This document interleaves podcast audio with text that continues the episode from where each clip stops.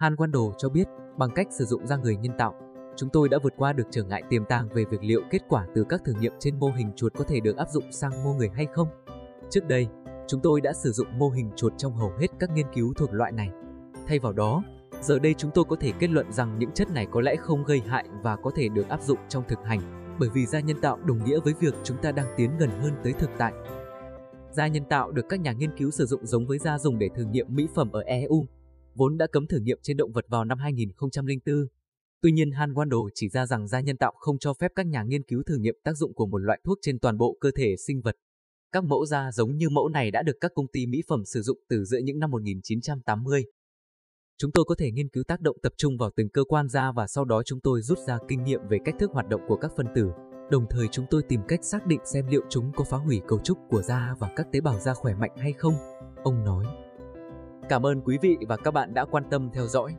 Hãy bấm nút thích, theo dõi và đăng ký kênh để cập nhật các thông tin y khoa chính xác. Hôm nay y khoa.org xin gửi đến quý vị và các bạn chủ đề bằng cách sử dụng da người nhân tạo. Một nhóm nghiên cứu từ Đại học Copenhagen đã thành công trong việc ngăn chặn sự phát triển xâm lấn trong một mô hình ung thư da. Nghiên cứu đã được công bố trên Science Science và xoay quanh điều gì thực sự xảy ra khi một tế bào biến thành tế bào ung thư. Chúng tôi đang nghiên cứu một trong những con đường truyền tín hiệu của tế bào, còn gọi là con đường TGF-beta. Con đường này đóng một vai trò quan trọng trong việc giao tiếp của tế bào với môi trường xung quanh và nó kiểm soát sự phát triển và phân chia tế bào. Nếu những cơ chế này bị phá hỏng, tế bào này có thể biến thành tế bào ung thư và xâm lấn các mô xung quanh. Giáo sư kiêm trưởng nhóm nghiên cứu Han Wando từ khoa y học phân tử và tế bào tại Đại học Copenhagen giải thích, trong điều kiện bình thường, các tế bào da của bạn sẽ không tự nhiên xâm lấn vào lớp hạ bì và tàn phá. Thay vào đó, chúng sẽ sản sinh ra một lớp da mới.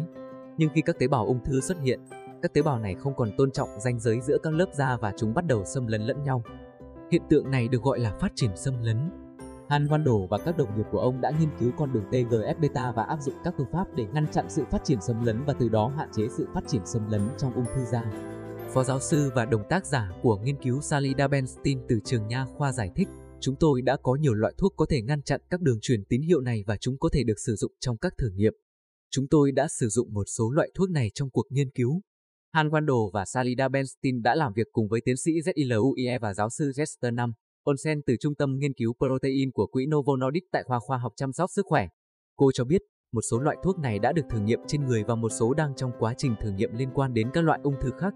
Chúng cũng có thể được thử nghiệm đặc hiệu trên ung thư da. Da nhân tạo là thứ gần nhất với da người thật. Da nhân tạo được các nhà nghiên cứu sử dụng trong nghiên cứu mới bao gồm các tế bào da người nhân tạo đã được biến đổi gen. Các tế bào da được sản xuất trên mô dưới da làm bằng collagen. Điều này làm cho các tế bào phát triển theo từng lớp, giống như da người thật. Không giống như mô hình chuột, mô hình da hay còn gọi là da nhân tạo, cho phép các nhà nghiên cứu đưa ra những thay đổi di truyền nhân tạo tương đối nhanh chóng, giúp cung cấp cái nhìn sâu sắc về các hệ thống hỗ trợ sự phát triển và đổi mới của da. Bằng cách này, họ cũng có thể tái tạo và theo dõi bệnh trình của các rối loạn da khác, không chỉ ung thư da.